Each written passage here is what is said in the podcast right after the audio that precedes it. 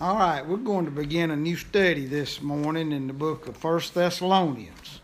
Lord willing, we're going to go through First and Second Thessalonians. Um, so that's if if you can read ahead, I think you'll get more out of it every time if you can sort of read ahead before we get into our study each Sunday. Um, this is the first epistle that Paul penned. This is the first epistle that he wrote to a church was this book of Thessalonians. Um, it was written somewhere around 50, 60 AD. Um, and as we go through this, we'll look a little bit at Acts 16 and 17. If you want to read some background about what was going on, um, you can read Acts 16 and 17, and you can sort of find out what was going on with Paul and Silas and Timothy as they were going around to these different cities, and it talks about their time here at Thessalonica. We'll see that as we go through here. But we just want to look at the first six verses this morning, and I title this message Favored and Fitted because God will show us here that He favored this church just like He favors His church, period. We're just as favored by God as the church at Thessalonica because we're all part of the body of Christ. So as you read some of this stuff, understand it applies to you. It applies to me. And we're also fitted for the work of God. God calls us into His work and then He equips us to do the work. Amen? God doesn't call us anywhere that He's not going to equip us and give us the ability that we need to do the work. The, does everybody in here know what your spiritual gift is? You don't have to raise your hand, but do, do you know what your spiritual gift is? Do you know that every believer has at least one spiritual gift? When God puts you into the body and baptizes you in the Holy Spirit, He gives you at least one spiritual gift. Do you know that spiritual gift is not for you, it's for everybody else? It's for the benefit of everybody else. And if you're not allowing God to use that gift in your life, then you're not holding your weight in the body. You're not being the part of the body that God wants you to be. You're hindering other people from being able to grow and be all that the Lord wants them to be because you're holding back something that God has given you to share with the church. You understand what I'm talking about? So if you don't know what your spiritual gift is, you need to be praying about that and find out just exactly where the Lord would use you in His church. As we start here with verse number one, it says Paul and Silas and Timotheus, or we call it says Silvanus. I call him Silas because that's the same person as you'll read about in uh, Acts, named Silas, and Timotheus is Timothy is the is the way we would would read it. Uh, this is Hebrew, uh, probably pronunciation, and then Timothy would be Greek pronunciation. So, Paul, Silas, and Timothy. We want to think a lot of times we talk about Paul writing these epistles. But if you notice, a lot of the epistles, Paul gives credit to other people being with him or being a part of it as it was written. It says, Unto the church of the Thessalonians, which is in God the Father and in the Lord Jesus Christ. Grace be unto you and peace from God our Father and the Lord Jesus Christ. Now, first you see that this church is positioned in God the Father and the Lord Jesus Christ. Uh, the book of Ephesians tells us that we are seated with Christ in heavenly places uh, many of these epistles teach to you and me that as believers in Christ, we are positioned in God and in Christ. Have you ever thought about the way the church is described? That it, you and me, as believers in Christ, Christ is in us, and we're in Christ. So there's no way anybody or anything can get to us from the inside or the outside unless they go through Jesus Christ first. Right? No no power on the outside can get to you and me unless they go through Jesus Christ. No, no inward thought or inward uh, thing in us can get to us unless it goes through Jesus Christ. We're right in the middle. We're sitting pretty, aren't we? Right in the middle of Jesus Christ. And we forget that sometimes. We let the enemy tell us that uh, you know we're getting beat up out here. He wants to tell us, you know, all of our problems and all of our faults. We need to just remember that we're in Christ and Christ is in us. He says this church is in God the Father and in the Lord Jesus Christ. Now, if I remember correctly, and I'm not going to say for sure that I do, you can check me out, but I think this is the only uh, epistle where you read God the Father and the Lord Jesus Christ like that together. Early on in the uh, church life, by this time in history, it was already starting to be pretty prevalent that there were false teachers that were teaching things that were not true according to God's word and was trying to confuse the church. And we've talked about them quite a bit. Uh, they either would claim that Jesus was just a man, he was born a man, and that the Christ Spirit, which these people, their teaching was that the Christ Spirit was just one of many gods that was higher than Jehovah God that came upon Jesus for the three years that he did his earthly ministry. And that when he died upon the cross, that spirit uh, or that Christ spirit left him so that he become just a mortal man again. Because their thinking is God couldn't die. So he had to just be a man. Well, that's not what the Bible teaches. Or then there were some that was teaching that he was just God. he was just a spirit. That he was, some even taught that, that Jesus just appeared to be a man, even though he was a spirit. Uh, they read where they would say that he didn't leave footprints because he really was a spirit. He just appeared to be a man. So they wanted to say that he was he was just God and not man. You see the problem with that? The devil don't mind you believing in Jesus Christ the man. The devil don't mind you believing in Jesus Christ the spirit or the God. But he can't have you believe in Jesus Christ the God man. Because if you do, you can be saved. You see, Jesus had to be God in order to be sinless and to be perfect. He had to become the Son of God, which he was the Son of God in eternity. But he became the Son of God in time in a human body. He had to be God's Son in order to be perfect and be sinless, because he couldn't be like Adam. Adam was sinful. He, he had to be sinless. Okay?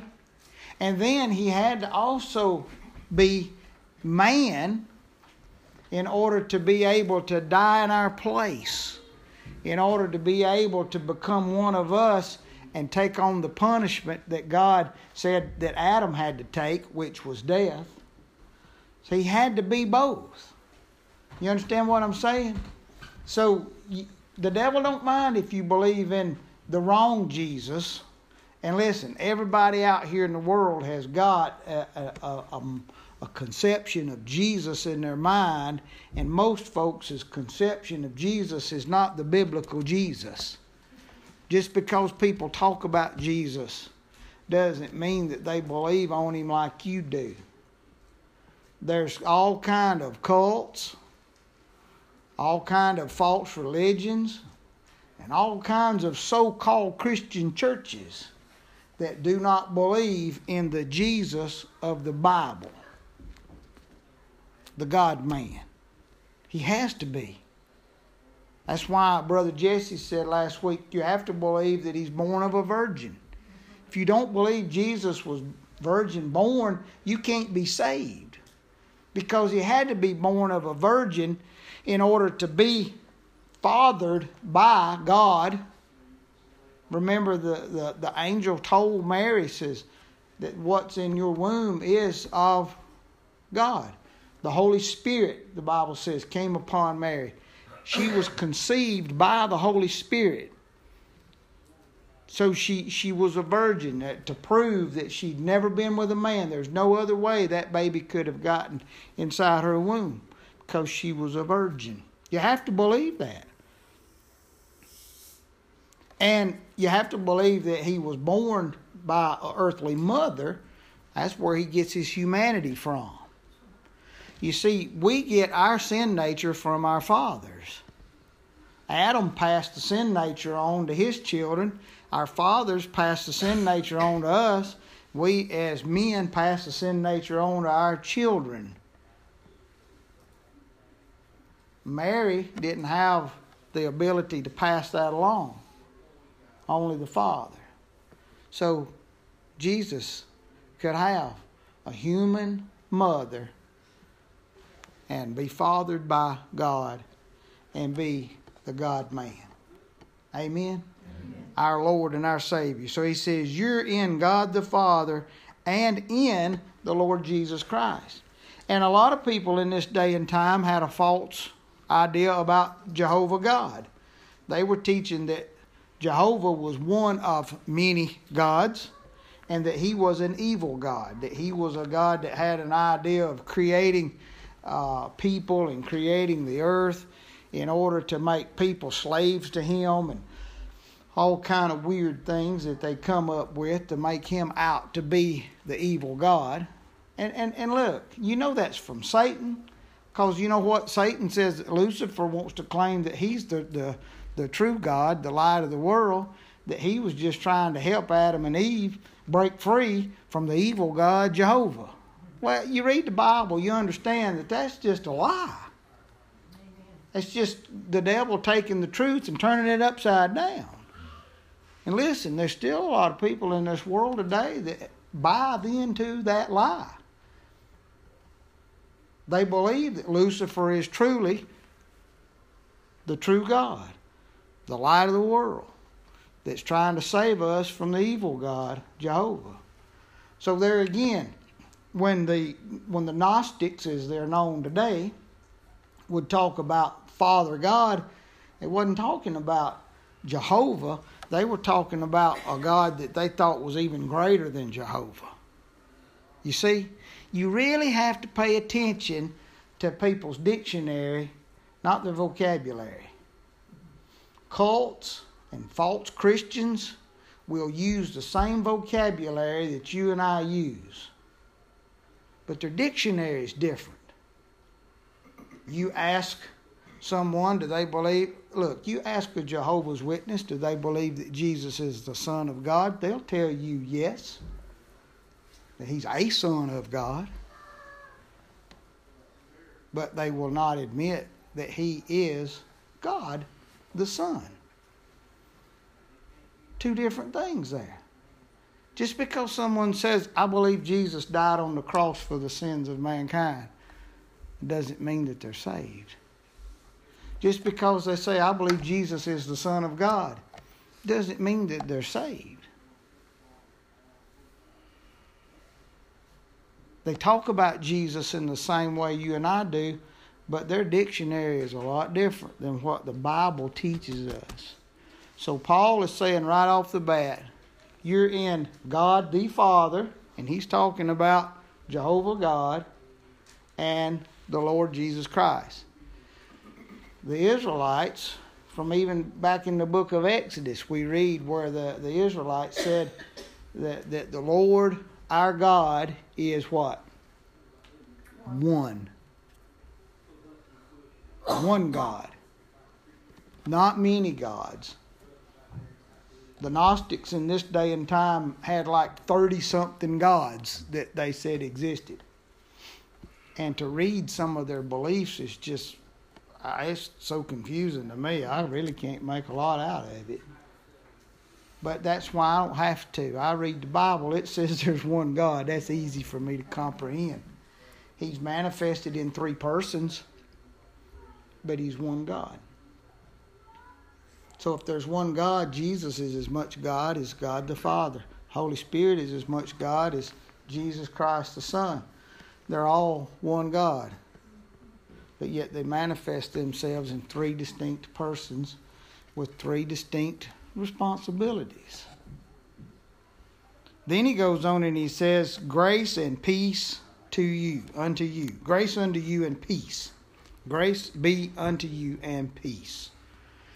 Every church that Paul wrote to, and he wrote to seven churches, every one of them, he says, he blesses them with this eulogy at the beginning of the letter grace and peace to you. Do you know Jesus Christ wrote to seven churches too, didn't he? In the book of Revelation, Jesus Christ, through the Apostle John, writes to seven churches. So there's really 14 epistles in, in the Bible, if you will, to uh, churches. And Jesus did the same thing to all seven of them. He says, Grace and peace to you. So you know that that's a blessing to all the churches. The number seven means complete, doesn't it? To all the churches. Today, God would say to the church at God's way, grace and peace unto you. How many of you could use some peace today? It begins with grace. You ever notice it is always in that order? It's grace and then peace. Grace and then peace. The grace of God. We could talk about it forever and never exhaust the wondrous grace of God. Grace that is greater than all of our sins. Grace that saves us and grace that keeps us. There's a grace of God that comes to us and gives us forgiveness and justification that we don't deserve, but we can have it through His grace. Why? Because Jesus has paid our way. That's God's grace. God said, Alan, you're a sinner. You're on your way to hell. There's not a thing you can do about it. I love you so much, I'm going to send my son. The Son of God's going to become a human and he's going to live a life that's going to be a hard life.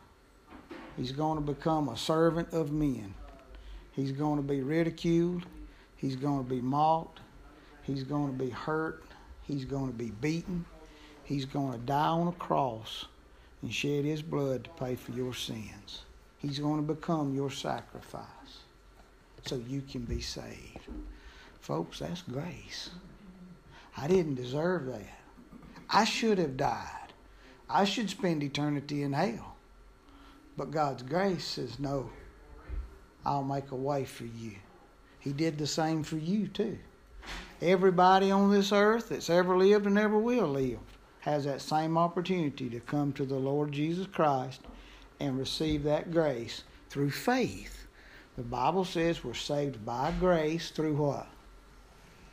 Faith. How do you get the grace of God? It's through faith. Only way I can receive that grace is to believe that what God says about me and about His Son and what He's done for me is true. And to live like I believe, to receive it. But that same grace that forgives us of our sin is also the same grace that keeps us each and every day. It's the power that we need to live a righteous life. It's the power that we need to live the way that God would have us to live.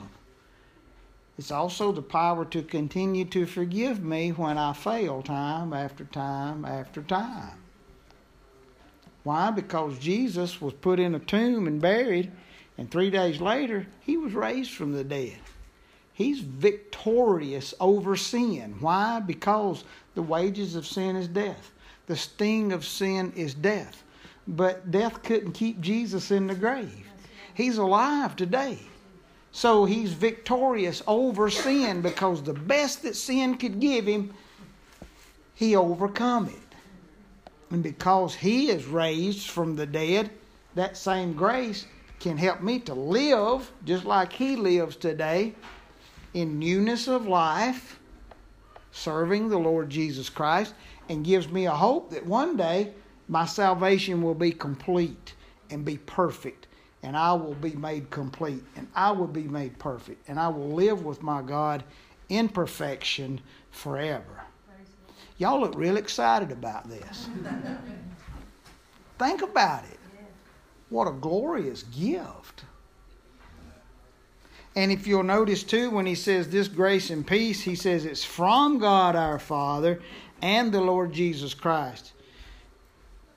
If you're reading a modern translation of the Bible, your Bible doesn't say that. Your Bible stops at grace uh, unto you and peace. It stops. Only the Bibles that were translated from the Textus Receptus have from God our Father and the Lord Jesus Christ. Where does grace and peace come from? From God our Father and the Lord Jesus Christ. Amen. then Paul says, We give thanks.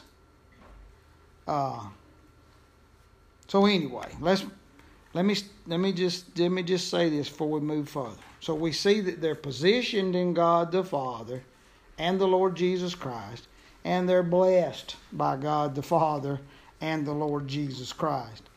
Romans 5 1 and 2 says, Therefore, being justified by faith, we have peace with God through our Lord Jesus Christ, by whom also we have access by faith into this grace, wherein we stand and rejoice in hope of the glory of God.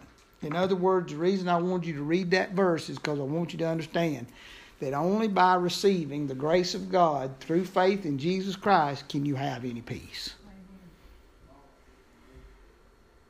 There people in the world today that don't have peace with God.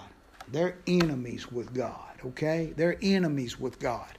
So were you and I enemies with God until we placed our faith in Jesus Christ, our Lord and Savior. Then, because Jesus has paid for our, everything that God could hold against us, we now have peace with God. When God looks at you and me, if you're in if you're in God the Father and in the Lord Jesus Christ by faith, when God looks at you, he doesn't see any problem with you. He doesn't see any sin in your life. He doesn't see anything that he has to hold against you. He doesn't see anything that still needs to be paid for. He doesn't see anything that he needs to, to have vengeance upon us for. Why? Because it's been paid for. Once for all. Verses 2 and 3 says, We give thanks to God always for you all, making mention of you in our prayers, remembering without ceasing your work of faith and labor of love and patience of hope in our Lord Jesus Christ and in the sight of God and our Father. Now, Paul many times talked about praying for the people that he had been able to lead to Christ, the churches that were started under his ministry. He was always talking about, I'm praying for you. But you know, many times you read it just like this he said, We give thanks to God, what? Always for you. Every time I think of you and I talk to God about you, I give thanks to Him for you. I give thanks to God for you. You don't know what a blessing you are to me. And I thank God for my church family. He says, making mention of you in my prayers, remembering what? Without ceasing he says, I, I always remember these things about you. Listen to these three things. It would be wonderful to know that these were three things that, that God could say about our church right here. He says, Your work of faith and labor of love and patience of hope. Where else do we read about faith, hope, and love? 1 Corinthians chapter 13. God talks to us and describes to us what love is all about. He says, Now abide these three faith, hope, and love. But the greatest of these is what? Love. You'll see faith, hope, and love throughout the scriptures. You ever thought about we live in a three dimensional world? And there's many things in the Bible that are mentioned and taught to us in groups of threes. So here's faith, hope, and love. But he also tells us here what the three things that proves that they have faith, hope, and love. He says, first, your work of faith.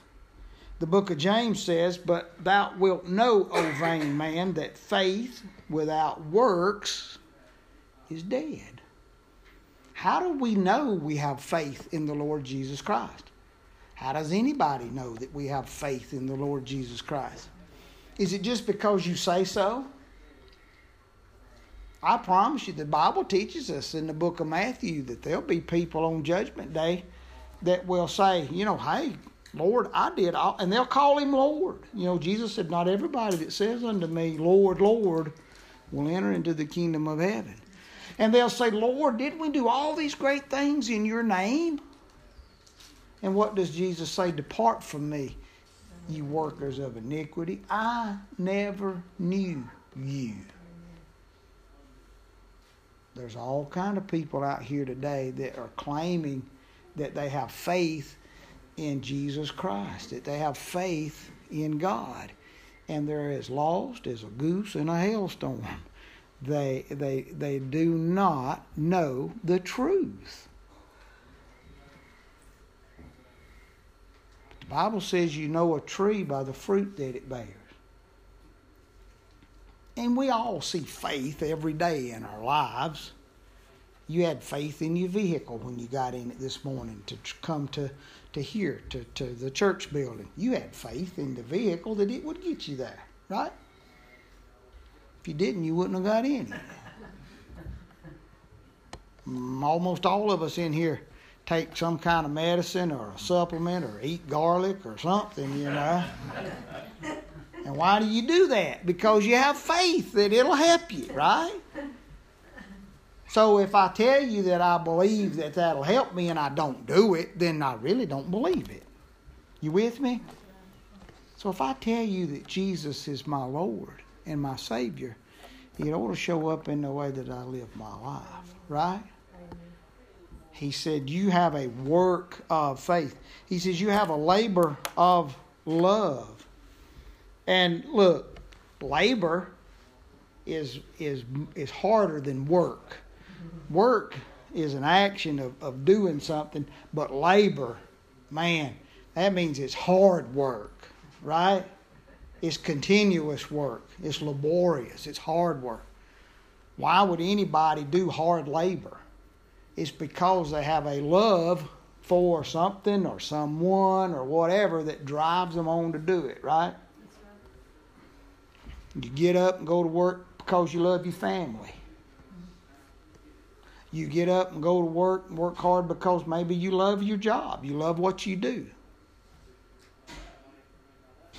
Um, why would you continue to do things in the church? All of us in here have been through situations in our Christian life where we've seen that we've worked in, a, in for the Lord and come to a point where we feel like that it's just almost a futile thing to do. That nobody appreciates it, nobody cares. You feel like you just unappreciated and wasting your time. Amen? Amen. Why would you continue to pick yourself up and stay at it? Why would you continue to do it? It's because you have a love. You have a love for the Lord. You have a love for the gift that He's given you and the things He's called you to do. I promise you, this is not natural for me to stand up here and do what I do every Sunday. It is not natural. I do not like to read. I do not like English. you can tell, can't you? I do not like to study. I have a difficult time studying things and making sense of things sometimes. I'm by nature I'm very quiet and shy and withdrawn. I don't really like to be around a crowd of people. I like to be by myself. I don't like to stand up in front of people and talk. I never have like that. I don't like being the center of attention. I don't like any of those things. So I promise you, when you see me up here doing this, it's God doing this through me. But I could sit for hours and days and study this book and read this book and write things that I need to write in order to learn this book, to share it with you. Why? It's my gift. This is the gift that God has given me. And it's a love for me. I love to do it. And I do it because I not only love the Lord and I love the gift He's given me, but I love His church. And I want you to know the truth. I don't want you to be sheep that are out here that are prey for the wolves. I want you to be able to spot the wolves and to, run to your shepherd and get away from the wolves and be safe in his fold. That's a labor of love. Listen, Jesse read us John 3:16 last week. For God so loved the world that he gave his only begotten son that whosoever believeth in him should not perish but have everlasting life. Talk about a labor of love. Read Psalm 22 sometime. Read uh, the, the story uh, in the Gospels of Jesus' crucifixion. Read all that and just think about what he went through. But it was a labor of love. He proved that he loved the world by sending his son and going through the things that he went through. You see what I'm saying? You can talk it all day long. You women know what I'm talking about. That man can tell you he loves you with his mouth, but you're not you're not listening to that. You're looking for something else. A lot of times you're looking for things that a man don't have a clue. But you're looking for something else. You're looking for proof. Am I right? That he loves you. And it's found in his actions towards you your family. A labor of love. Work of faith, labor of love. And then it says patience of hope. When you and I talk about hope in our day and time, we mean, well, I'm not sure if it's going to happen or not. I really hope it does. Maybe it will. That's how we think of hope. That's not the way the Bible talks about hope. Bible talks about hope like this. I know it's going to happen. I'm just waiting on it. Right? I'm just waiting on it. I know it's going to happen. I'm just waiting on it to happen because I believe it's going to happen. And these people here had that kind of hope. They had a hope that made them able to be patient and just wait until God was ready to reveal certain things. And next Sunday, Lord willing, as we finish up the chapter, we'll see how these three things were lived out in their lives. And then lastly, verses 4 through 6 says, Knowing, brethren, beloved, your election of God. For our gospel came not unto you in word only, but also in power and in the Holy Ghost, and in much assurance, as ye know what manner of men we were among you for your sake. And ye became followers of us and of the Lord, having received the word in much affliction with joy of the Holy Ghost.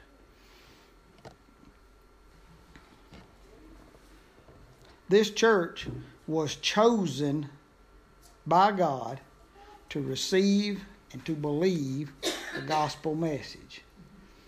Now, I believe with all my heart that the Bible teaches that if you're saved today, it's because God chose to share with you the gospel message and make your heart ready to receive it and believe it Amen.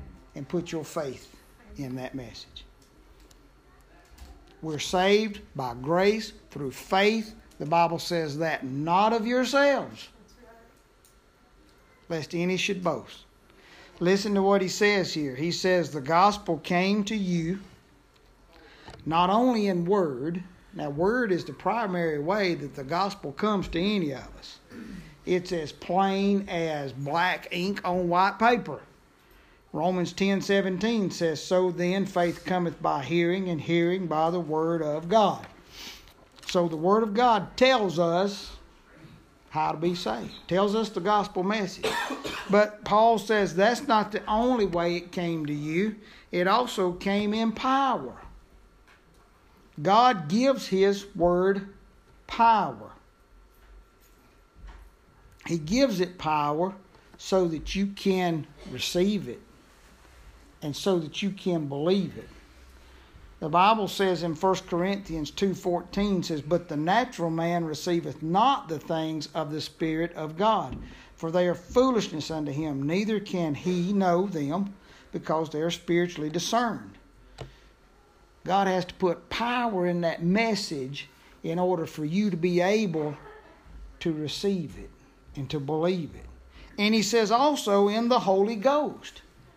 And the Holy Ghost is the one that, that is really, I think, where the power comes from. The power comes from the Word of God. There is power in the Word, but the Holy Spirit takes it and puts greater power in it. Okay?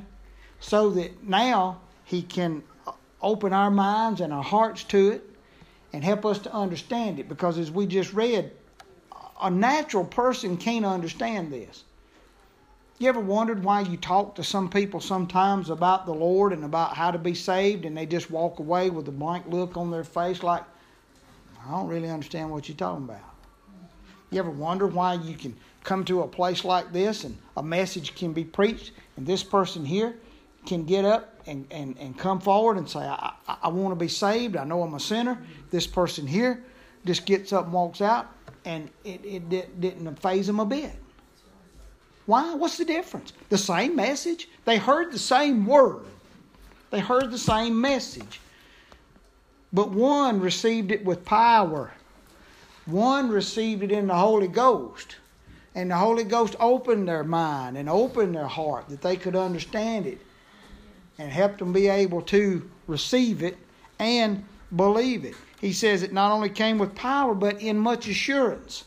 In other words, assurance means that once it gets into your heart and mind, you can believe it. You, you believe you can rely on it. You believe it's the truth and you want to put your faith in it. Are you with me? Yes. So he said this, this word came to you not just in word only, but in power and in the Holy Ghost and in assurance. And why did it do it? Because he said, You have been elect. He said, Your election of God. God made sure that when they heard the word, that they had everything they needed to receive it and to believe it and put their faith and trust in it. And so tell people about the Lord Jesus Christ. All of them may not be able to believe it. But that doesn't mean we shouldn't tell it. But pray that God will open their minds and their hearts and they'll be receptive to it and that they can believe it and they can receive it. And notice he says, You receive this in, uh, he said, verse 6 and ye became followers of us and of the Lord, having received the word in much affliction with joy in the Holy Ghost. Two things that don't go together in the world, God can make fit together. How many times do you hear people in the world talking about having joy in their affliction? Never.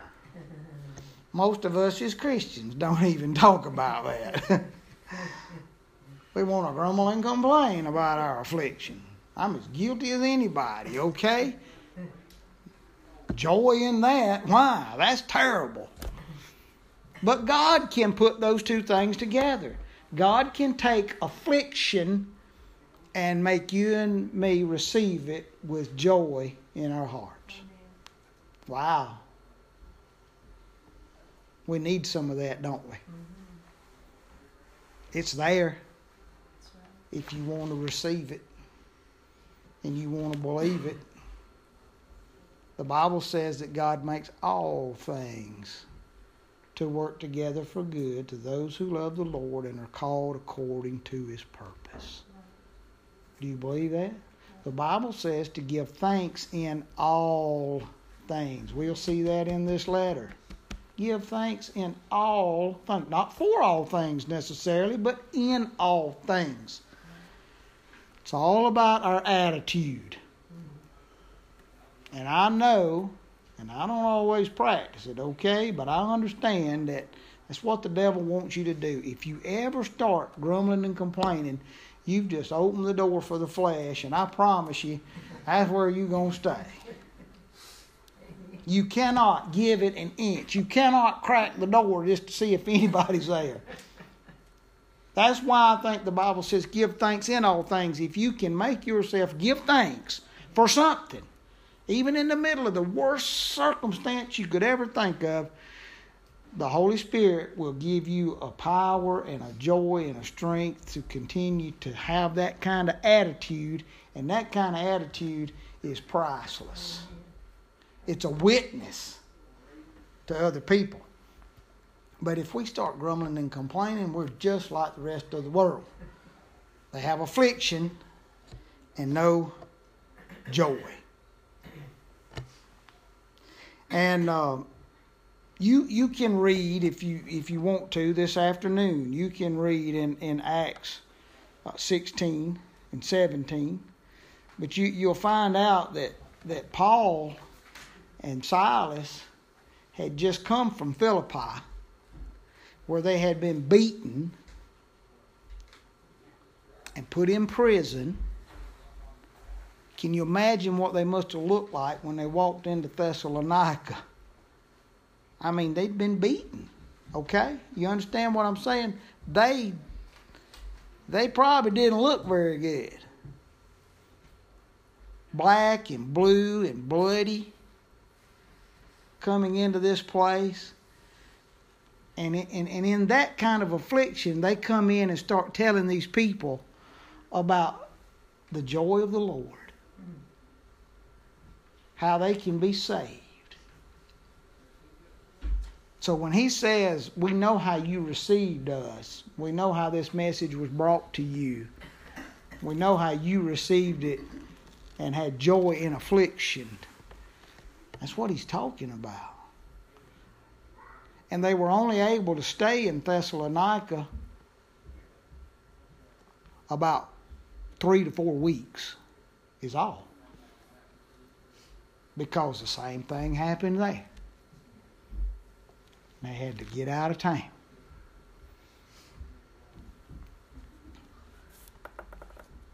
So the Bible tells us that all who want to serve the Lord Jesus Christ will suffer affliction.